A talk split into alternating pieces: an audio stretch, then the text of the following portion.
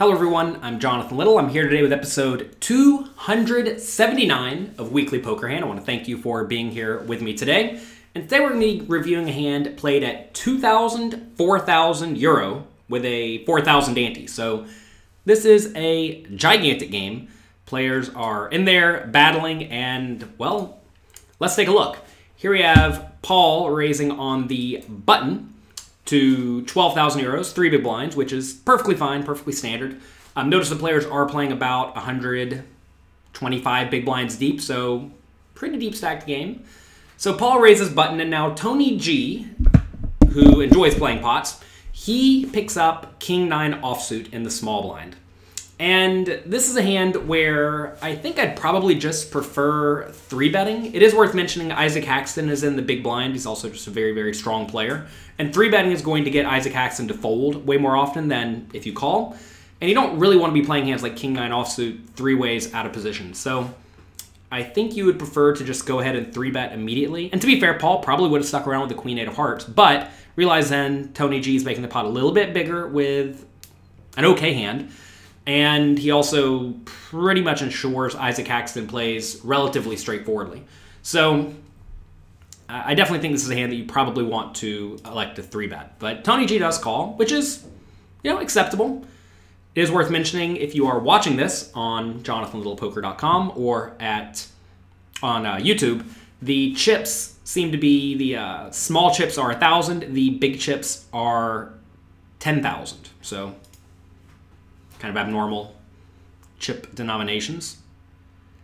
All right, flop comes King 7 2, giving Tony G a top pair and giving Paul undercards with a backdoor flush draw.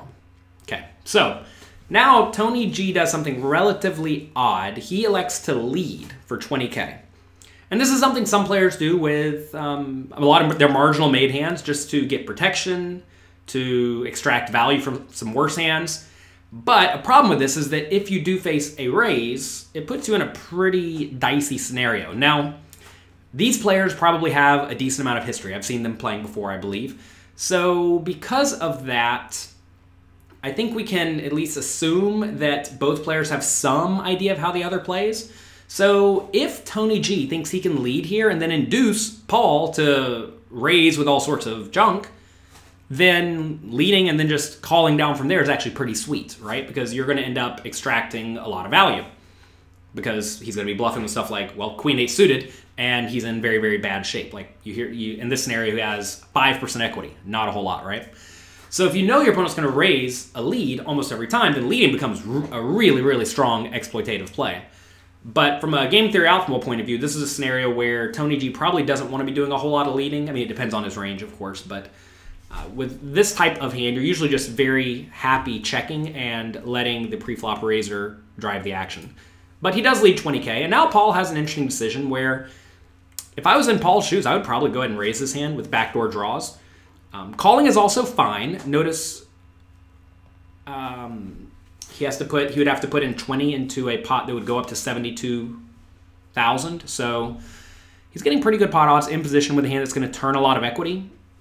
He can probably bluff on an ace. A queen or an eight's going to be good sometimes. It's a dicey spot. So this is a scenario where Paul has a hand that is like almost good enough to call, but kind of on the border. And in that scenario, you usually should be leaning towards either fold or raise. And I, I, think I like raise with this hand. It's just not a good draw, right? It's a bad draw. But being relatively deep stacked and in position, and knowing there are going to be at least some cards on the turn that are decent for you, I think raising makes a lot of sense. And that is what Paul does. He cuts out a raise to 70,000. So now, Tony G is in an interesting spot, right? Because at this point, he's either against a strong made hand, which has Tony crushed, or a draw.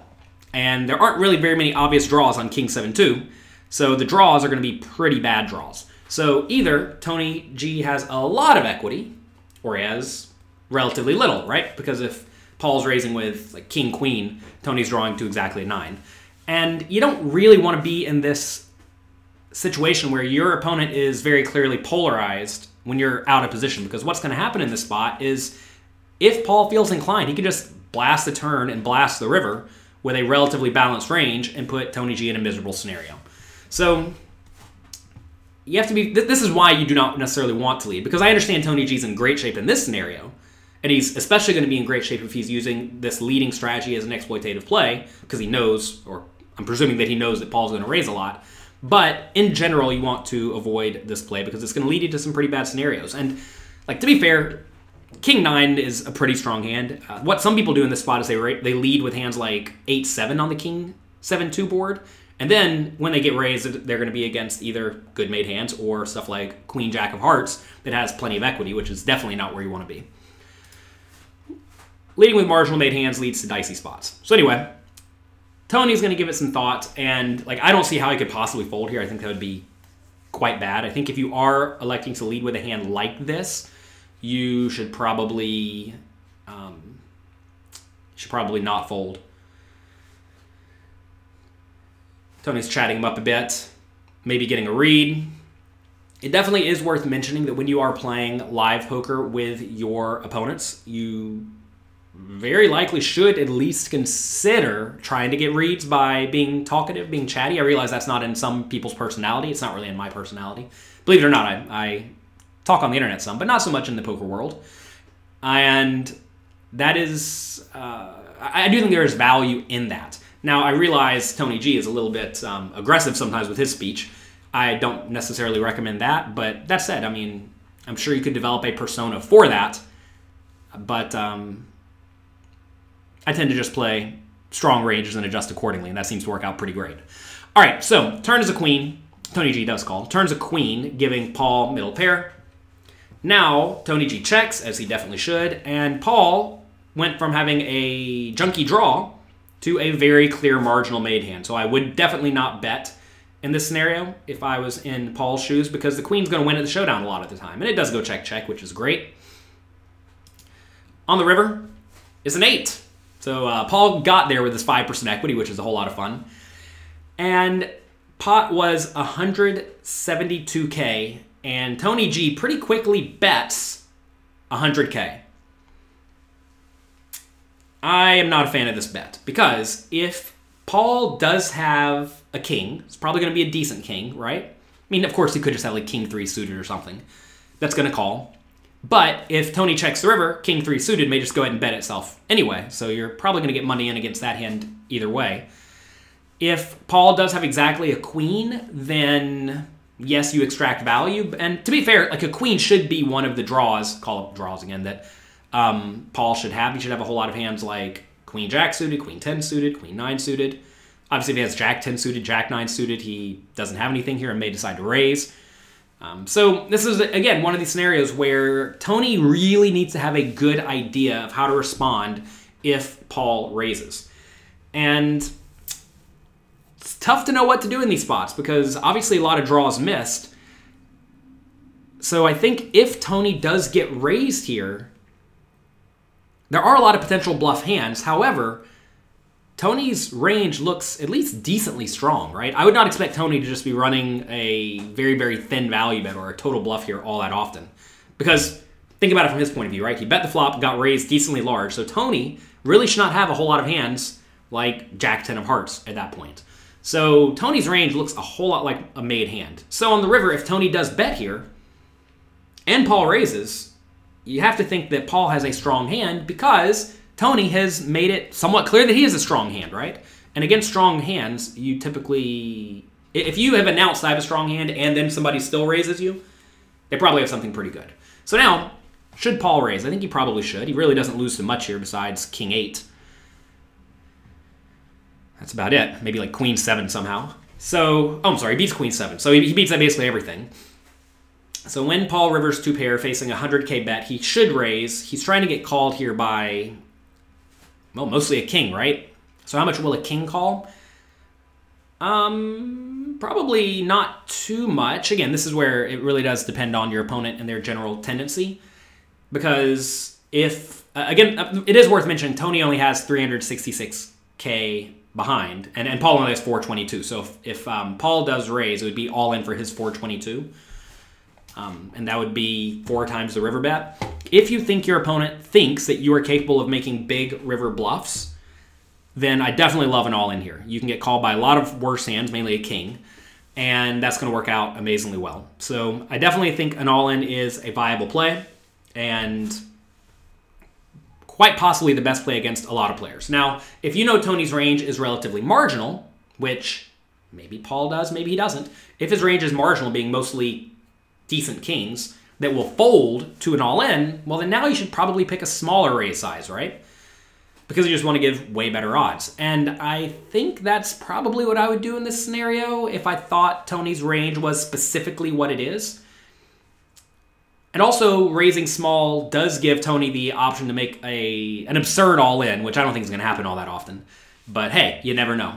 So I think in this scenario, Paul yeah, has either two options: either go all in or raise small. A small raise, I think, would be something like 225, so 100k bet. It's almost a min raise, a little bit more than a min raise, to try to get called by the vast majority of Tony's value range, which I think in this scenario, given the way it's played out, should be most of Tony's range. But if you think he's going to pay a big bet, you should probably just go for the big bet. So, facing Tony's bet, Paul gives it some thought. It's always nice whenever you raise the flop with nothing. turn a pair, and river two pair. So, in this scenario, when the action is on you in live poker, you want to do everything you can to try to make it look like you are either making a read on your opponent or like getting the courage to run a bluff. And now, if you're watching this, Paul is doing a heck of an acting job. He's looking like, ugh, do I call? Do I call? And then he min raises. if I am looking at that in live poker, that is almost always like the look unhappy and then still raise is almost always a sign of extreme strength. Now, again, Paul may be reversing this every once in a while, but what you all just witnessed if you're watching this on jonathanlittlepoker.com is it's a bit of a Hollywood, right? And I typically prefer my Hollywoods to be a little bit more subtle than that. Um, that said, maybe it's going to work facing this min raise, like I would just fold if I was Tony every time. I mean, it, it's unfortunate. You don't want to be here. You don't really lose a whole lot, but sometimes physical mannerisms are you know, like universal to some extent, right? I mean, I'm, I'm not a big fan of saying that some tells are relatively generic, but the look unhappy and then still raise is almost always a sign of extreme strength. So, like even here, if Tony had something like king two for top and bottom pair, I would be pretty unhappy. I would still call a king two, but I think the king nine is. It's unfortunate. You don't want to fold this hand, but I think you just have to fold it. But Tony does make the call and loses the nice pot to the queen eight. And I'm, I'm sure that he's not enjoying that because he had to, he had to get exactly runner runner to get there, and uh, well, sometimes you do. So that's gonna be it for this episode of Weekly Poker Hand. Hope you enjoyed it. If you have not already, make sure you head over to pokercoaching.com where I explain the topics like leading and raising leads in the cash game masterclass I have there. You can check that out at pokercoaching.com slash premium. Hope you enjoy it. Good luck in your games. Have fun. And I will talk to you next week.